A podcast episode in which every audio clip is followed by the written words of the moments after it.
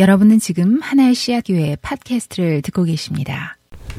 네, 오늘 팬데믹 시대 속의 영성 아, 두 번째 시간입니다. 많은 분들이 아시는 대로 제가 지난, 지난 8월 중순에 준하 형제와 함께 산에 다녀왔습니다. 4일, 4일하고 반나절 동안에 약 50마일을 걷고 왔습니다. 저의 짐의 무게는 30파운드가 어, 좀 넘었던 것 같고, 처음 가는 준하 형제는 처음 가기 때문에 이것저것 챙겨와서 첫날 배낭 무게가 47파운드였습니다. 어, 그래서 자꾸 준하 형제가 제 짐을 도와준다고 할 때 좀 미안한 마음이 없지 않아 좀 있었습니다. 아, 이번 산행이 걱정스러웠던 점 중에 하나는 산행을 시작하는 곳이 이미 만 피트가 넘는 곳이었기 때문에 그랬습니다. 허리를 조금만 숙였다가 일어나도 약간 핑 하고 돌 정도로 산소가 부족했습니다. 어, 준하 형제에게 첫날부터 계속 강조했던 것이 고소에 조심해야 된다. 천천히 가야 된다. 그것은 체력과, 고소는 체력과 상관없는 거니까 천천히 가야 한다라고 하면서, 어, 그렇게 계속 당부하면서 일정을 시작했습니다. 저희가 어, 첫날 가야 하는 일정은 약 13마일이었습니다. 어, 첫 번째 한 4마일 동안에 12,000피트에 가까운 어, 고개를 넘어야 했고, 그리고 나서 9마일가량은 정말로 물 한 방울 나오지 않는 그러한 길을 걸어야 했습니다. 그래서 첫 4마일 고개를 넘은 후에 점심을 먹으면서 미리 16아운스 그리고 32아운스 물통을 채웠습니다. 그리고 나서 어, 나머지 한 9마일 가량을 걷기 시작했습니다.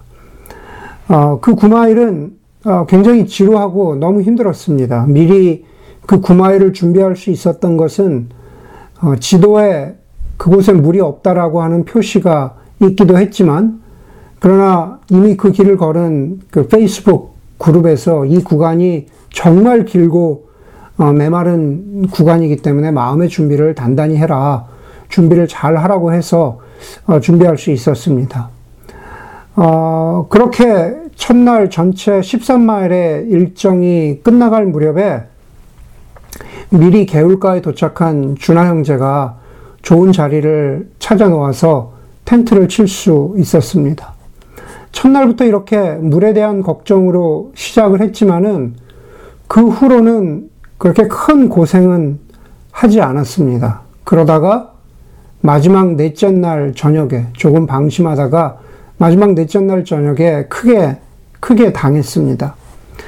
넷째 날 저녁에 저희가 자기로 했던 그 자기로 예정했던 메로우는 어, 되게 잘 알려진 메로우입니다. 물가이고 어, 그늘도 많고 되게 좋은 곳입니다. 그래서 사람, 여러 사람들이 텐트를 치고 있었는데, 그런데 저는 욕심을 부려서 거기다 텐트를 치지 않고 좀 더 가려고 했습니다. 왜냐하면은, 어, 마지막 날, 그 다음 날 높은 고개를 넘어야 하는데, 우리가 조금만 더 가서 고도를 올려놓으면 그 다음 날이 수월하리라라고 생각했기 때문입니다.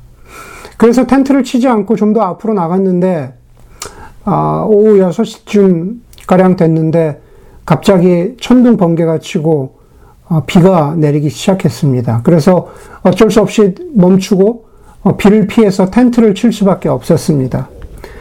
텐트 안에서 비가 그치기를 기다리다 보니까는 어느덧 밤 9시가 되었습니다. 밖으로 나와 보니까 깜깜한데 주변에 물을 정수할 만한 곳이 한 군데도 없었습니다. 물병에 남아있는 물로 겨우 그냥 버티기로 하고 준하 형제에게 물어보니까 준하 형제도 피곤했는지 그냥 저녁은 건너뛰자고 합니다. 그래서 무척 되게 미안했습니다. 그래서 저녁을 굶고 나서 그 다음날 새벽 5시에 아, 일어나서 일찍 짐을 정리하고 산길을 오르기 시작했습니다.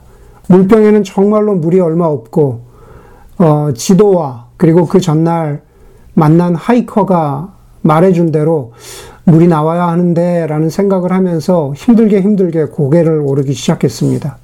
다행히 역시나 먼저 도착한 준하 형제가 좋은 개울 곁에 자리를 잡고 여기서 아침을 먹자고 합니다.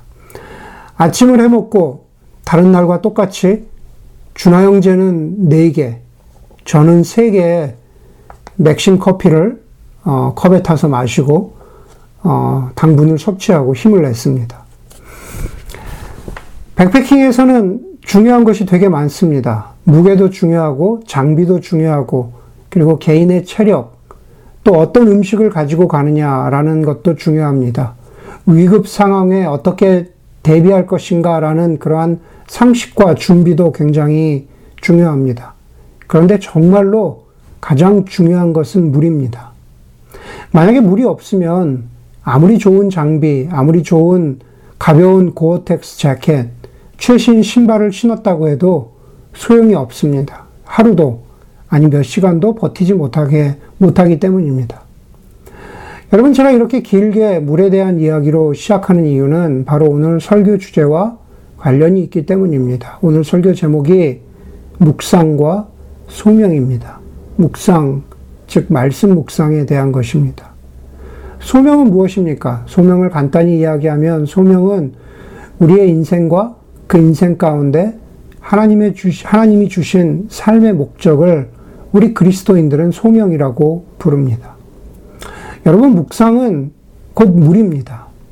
묵상은 마셔야 하는 물이고, 묵상은 마실 만한 물입니다.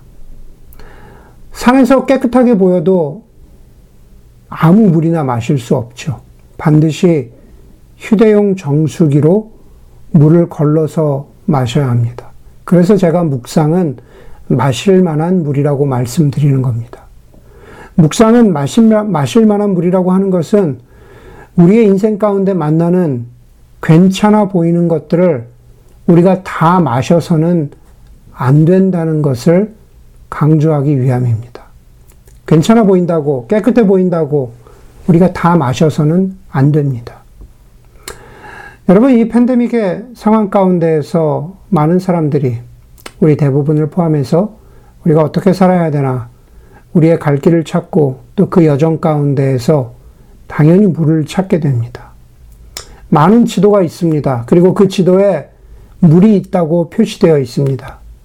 그 지도는 내가 존경하는 선생님일 수도 있고, 내가 아, 신뢰하는 어떤 회사에 잘 나가는 CEO의 세상 분석일 수도 있습니다.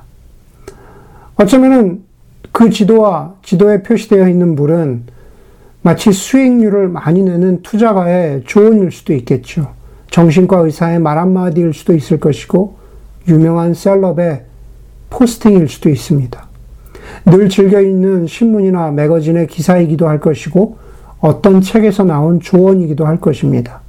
그런데, 마실 만한, 마실 만하게 보인다고 해서 그것을 다 마셔서는 안 됩니다. 그렇게 여러 가지 물이라고 표현되어 있는 것들 가운데 과연 하나님의 말씀, 말씀을 묵상한다라는 것은 저와 여러분들에게 어떤 가치와 의미가 있을까? 저는 여러분들에게 마시기 싫다는 물을 억지로 마시게 하려는 것이 아닙니다. 이 물을 마시지 않으면 죄가 된다고 그렇게 정죄하려는 것도 아닙니다. 다만 말씀과 묵상이 정말로 마셔야 되는 것, 마실 만한 가치가 있는 것, 이 팬데믹의 상황을 걸어가는 우리 모두의 여정 가운데에서 정말로 필요한 것이라고 말씀드리고자 하는 것입니다. 출애굽기를 보면 광야를 걷던 이스라엘 백성들이 끊임없이 찾던 것이 물이었습니다. 그 사람들이 어제 물을 충분히 마셨다고 해서 오늘 괜찮지 않습니다. 시편에서 복 있는 사람은 시냇가에 심은 나무와 같다고 합니다. 물 곁에서 물을 공급받는 그러한 영혼을 그린 그림이 바로 시냇가에 남은 심은 나무입니다. 여러분 예수님은 수가성 여인에게 그리고 제자들에게 만나는 사람들에게 자신을 생명의 물이라고 하셨습니다. 예수님은 하나님이시죠. 예수님은 말씀입니다. 말씀은 곧 계시입니다. 계시라는 뜻의 영어 단어가 바로 revelation입니다. 바로 자기 자신을 드러냈다라고 하는 뜻입니다. 말씀이신 하나님이 자기를 드러내셨습니다. 성육신은 자기를 드러내신 하나님의 레볼레이션이시죠. 그렇게 인간이 되신 예수님이 말씀과 이적으로 당신이 하나님이심을 보여주셨습니다. 우리는 그 예수님을 보지 못하지만 그러나 그분을 드러낸 바로 이 성경 말씀을 대하고 있습니다. 그러니 곧 말씀은 인격이신 예수 그리스도의 자기 표현이고 자기 계시입니다. 여러분 요즘에 상대방의 말에 무성의하게 대답하면 보통 하는 표현이 영혼이 없다고 합니다. 영혼이 없는 대답. 그것은 인격이 담겨 있지 않은 대답입니다. 영혼이 없는 만남은 인격이 없는 만남입니다. 인격이신 예수 그리스도께서 우리에게 자신을 보여주셨는데 그것에 인격적으로 응답하지 않는다면 그것은 영혼이 없는 응답입니다. 그러한 관계는 옳지 않습니다. 내가 누군가에게 진지하게 카톡으로 물었는데 일주일 후에도 대답이 오지 않는다면 우리 대부분은 실망하잖아요. 죄송한 말씀이지만 일주일에 한 번 예배 시간에 성경을 편다면 그것은 일주일 후에나 마지못해서 카톡을 여는 것과 그리 다르지 않습니다. 예수님이 저와 여러분들에게 인격적인 만남을 원하십니다. 인격적인 만남은 진정성 있는 만남이고 그러한 관계입니다. 그런데 여러분, 진정성 있는 만남은 늘 즐겁지 않습니다. 그렇죠? 진정성 있는 만남이 늘 우리의 기분을 편하게, 좋게 만들어주는 것은 아닙니다. 오히려 진정성 있는 만남은 어, 내가 생각할 때 유익, 어, 어, 이렇게 유익하지 않을 때가 더 많이 있습니다. 진정성 있는 만남은 많은 경우에 나의 민낯을 봐야 하는 경우가 더 많이 있습니다. 그렇기 때문에 만날 때마다 아, 너 잘했어, 너 잘했어, 너 대단하다 라고 이야기해주는 나를 칭찬해주고 높여주는 그런 만남은 진정성 있는 만남이라고 보기 어렵습니다. 그럼에도 불구하고 진정성이 있는 만남, 인격적인, 인격적인 만남은 우리를 성숙하게 해주죠. 우리를 견고하게 해줍니다. 우리를 흔들리지 않게 해줍니다. 그 만남이 바로 예수님과의 만남입니다. 말씀과의 만남, 예수님과의 만남은 우리를 진정성 있는 만남으로 인도해 갑니다.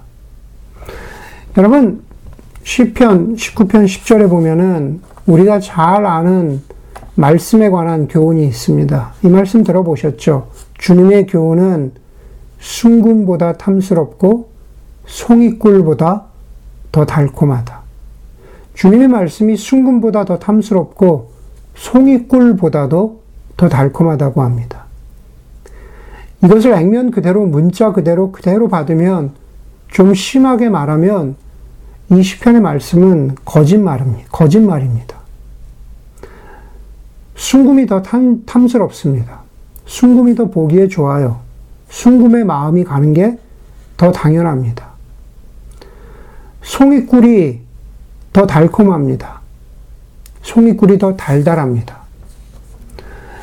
여러분, 주님의 말씀이 더 탐스러워 보이고 주님의 말씀이 더 달콤하다는 것은 주님의 말씀이 그만큼 인격적이고 진정성이 있고 변하지 않는 진리의 말씀이라는 것을 강조하기 위한 표현입니다.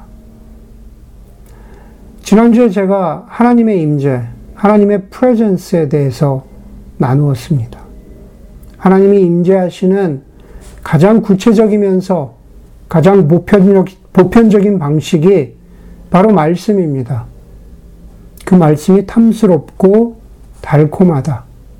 우리를 아름답고 변하지 않는 진리로 인도한다 라는 겁니다. 그런데 그 말씀이 실제로 우리에게 프레젠트, 우리의 삶 가운데, 우리의 영혼 가운데 임재하기 위해서 필요한 것이 묵상입니다. 그 묵상을 위해서 가장 필요한 것이 바로 무엇일까요? 갈망이죠. 디자이어죠. 지난주의 말씀, 이번 주의 말씀, 아니, 앞으로 계속될 이 팬데믹 시대 영성, 영성 시리즈 동안에 우리가 우리 자신에게 계속 질문해야 되는 것은 내가 하나님의 임재를 바라는 바라는 갈망이 열망이 있는가라는 것입니다. 나는 정말로 하나님과의 인격적인 만남을 원하고 있는가 라는 것을 물어보아야 합니다.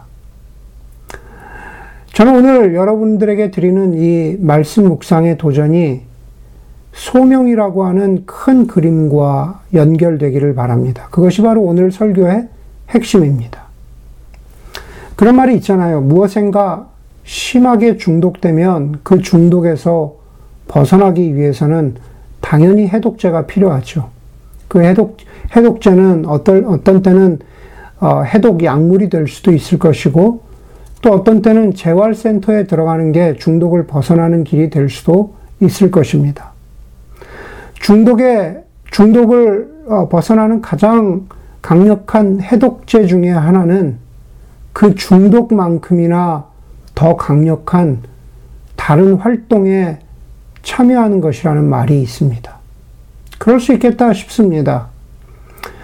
쇼핑에 중독된 사람이 어려운 사람들을 돕는 봉사 활동에 열심히 참여하면서 뭐 가령 예를 들어서 쇼핑 중독, 물건을 사모으고 집을 늘리고 화려하게 사는 것이 중요하지 않다라는 것을 어, 여러 가지 간증으로 책으로 이야기로 들어본 적이 있습니다. 나누면서 사는 삶이 훨씬 값진 것이라는 깨달 값진 것이라는 것을 깨달을 때 물질의 중독에서 벗어나는 것이죠. 바로 그런 겁니다. 여러분 팬데믹의 상황에서 우리가 어떻게 살아야 할까라는 것은 적절한 질문입니다. 우리 마음 속에 아, 막연하게 대답되지 않은 그러한 질문, 어떻게 살아야 할까라는 질문들이 있잖아요. 아까 예배 전에도 이야기했지만 30년 후에 지금을 돌아보면서 어, 지금은 훨씬 더 나은 상황이었어. 그런 두려움 앞에서 우리 어떻게 살아야 될까라고 질문하잖아요. 그런데 어떻게 살아야 할까라고 하는 그 중심에 나라고 하는 셀프가 너무 강하게 자리 잡고 있다면 그것은 인생 자체에 혹은 자신이라고 하는 자에게 중독된 것입니다.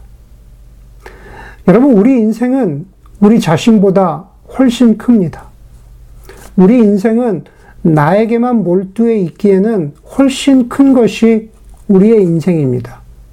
그것을 소명과 연결해서 하나님이 우리에게 주신 소명과 연결해서 볼 수 있어야 합니다. 제가 이번에 백패킹을 하는데 산속에서 둘째 날인가? 준하 형제가 저녁을 먹다가 저에게 묻습니다. 목사님, 인생을 어떻게 살아야 됩니까? 라고 묻습니다. 제가 백패킹을 시작하면서 준하 형제에게 분명히 얘기했거든요. 나는 휴가다. 산속에서 나는 목사가 아니다.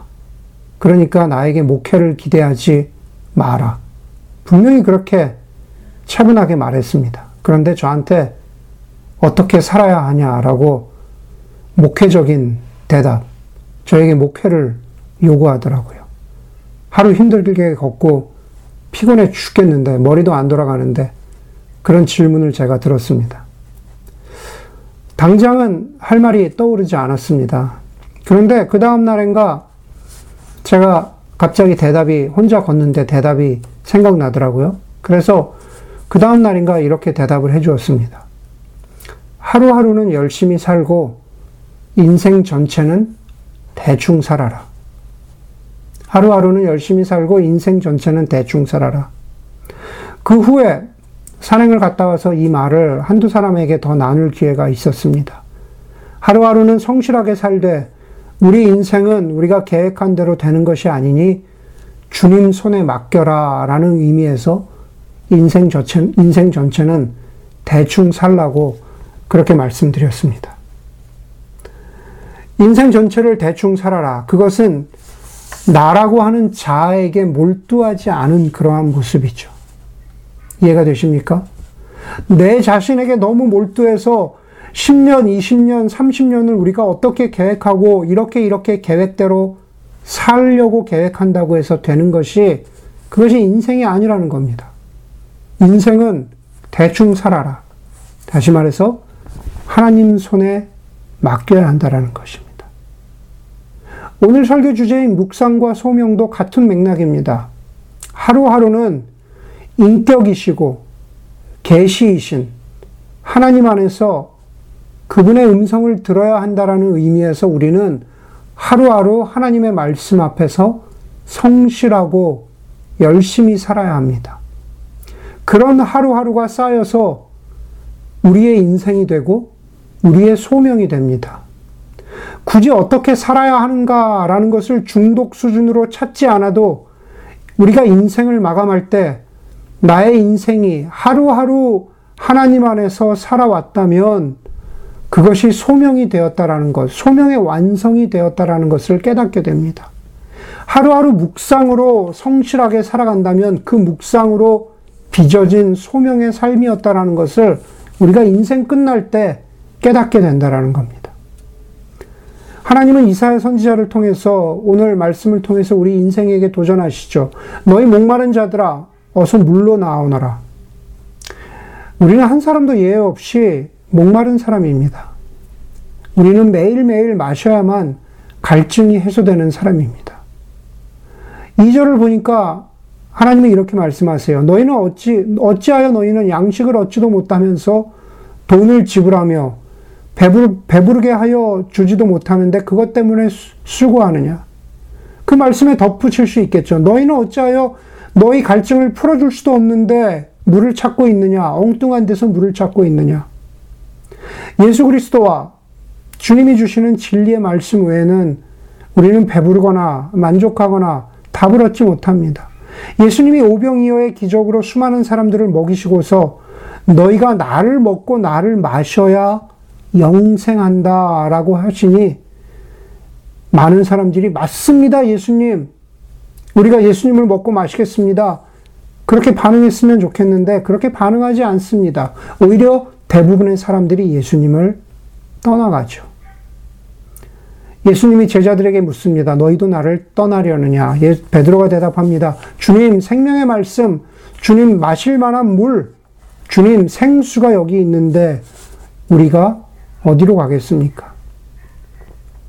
여러분, 우리, 우리 자신에게 물어봐야 합니다. 우리 무리 가운데 한 사람인지, 아니면 우리 베드로인지. 예수님이 우리, 우리를 구원해 주셨는데 그것으로 됐다. 진리의 말씀은 그것이면 됐다 라고 하면서 예수님보다 다른 곳에서 다른 방식으로 인생의 길, 인생의 생수를 찾고 있지는 않은지 우리가 우리 자신에게 되물어 보아야 합니다. 여러분, 예수님이 수가성에서 사마리아 여인을 만나시죠. 그리고 사마리아 여인과 지루한 대화 가운데 결국 그 사마리아 여인이 예수가 그리스도임을 알아봅니다. 다른 말로 하면 예수님이 생수라는 것을 알게 되는 거죠. 그리고 나서 첫 번째로 하는, 하는 일이 뭡니까? 바로 물동이를 던져두고 마을로 가서 예수가 그리스도임을 전합니다.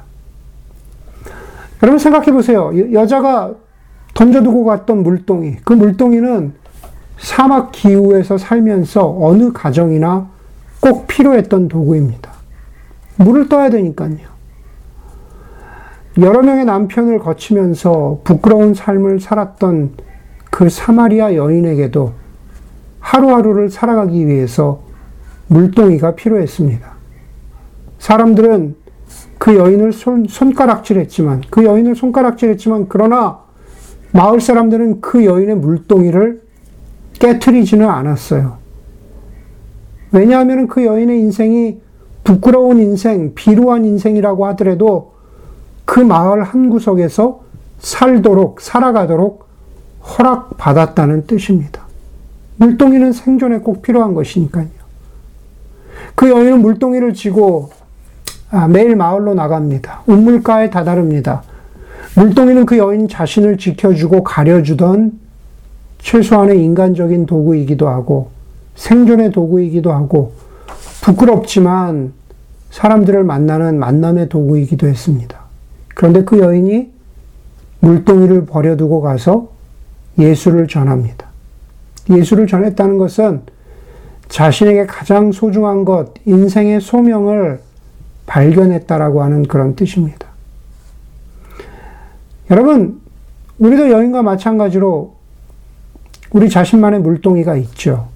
살아가는데 꼭 필요한 것, 내가 나를 인정받도록, 인정받도록 해주는 물동이, 내가 가진 것으로 사람과 그리고 세상과 소통하도록 도와주는 우리 자신만의 물동이가 있습니다.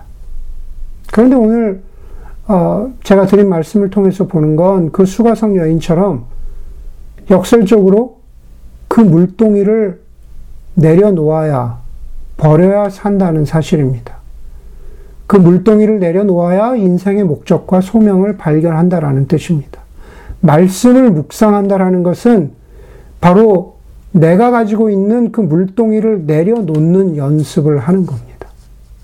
말씀을 묵상한다라는 것은 바로 소명으로 한 발자국 다가가는 연습입니다. 성서학자, 성서학자인 톰, 톰 라이트가 어느 책에선가 이런 말을 했습니다.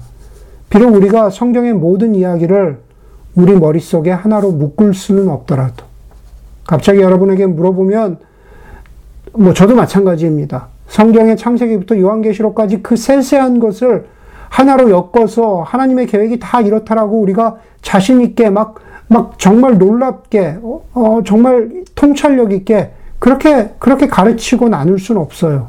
그렇지만, 그렇게 성경의 모든 이야기를 우리 머릿속에 하나로 엮을 수는 없지만, 그러나 바로 오늘 성경을 열겠다는 결심을 우리의 인생 가운데 하루하루 천 번 하고 만 번 하면서 그 이야기를 조금이라도, 조금이라도 더 많이 읽는 것 자체가 진정한 인간이 되는 길입니다. 그랬습니다. 한 절이라도, 두 절이라도, 할 수 있다면 한 장이라도, 그렇게 우리의 인생 가운데 매일매일 그것이 쌓여서 천 번, 만 번 그 결심을 하면서 하나님의 말씀을 읽고 묵상한다면 그게 진정한 인간이 되는 길이래요. 그게 물을 발견하는 길이랍니다. 그게 소명을 발견하는 길이랍니다. 몇 번의 성경 읽기로 우리가 우리를 향한 하나님의 목적을 다 알 수가 없죠. 성경보다는 설교 처음에 말씀드린 것처럼 다양한 조언들이, 기사가, 팟캐스트가, 충고들이 더 실제적일 때가 많고 해결책을 주는 것처럼 보일 때가 많은 게 사실입니다. 그럼에도 불구하고 우리는 성경을 열어서 펼쳐 읽겠다는 결심을 합니다. 하루하루 그 말씀 속에서 짧은 한 구절이라도 그 안에서 인격적인 하나님을 만나고 그 하나님께 우리가 영혼 있는 대답을 하겠다고 결심합니다. 그렇게 할 때 성경 속의 이야기가 나의 이야기가 되고 성경 속의 하나님이 나의 하나님이 되고 그리고 우리는 소명을 발견합니다. 물을 발견합니다. 생수를 마십니다. 그것이 바로 말씀 묵상입니다. 말씀 묵상은 나의 인생이 하나님께 읽히고 하나님께 해석되는 과정입니다. 잘 생각해 보세요. 우리가 하나님의 말씀을 읽으면서 우리가 하나님의 말씀을 해석하는 게 아닙니다. 거꾸로 말씀을 읽고 묵상할수록 우리의 인생이 하나님께 읽히고 해석되고 인도함을 받는 겁니다. 그렇게 살 수 있다면, 매일매일 그렇게 살 수 있다면, 제가 아까 말씀드렸죠. 인생을 대충 살아도 하나님이 기뻐하시는 소명의 삶으로 완성될 수 있습니다. 이사야 55장 3절의 말씀으로 설교를 마칩니다. 너희는 귀를 기울이고 나에게 와서 들어라. 그러면 너희 영혼이 살 것이다. 함께 기도하겠습니다.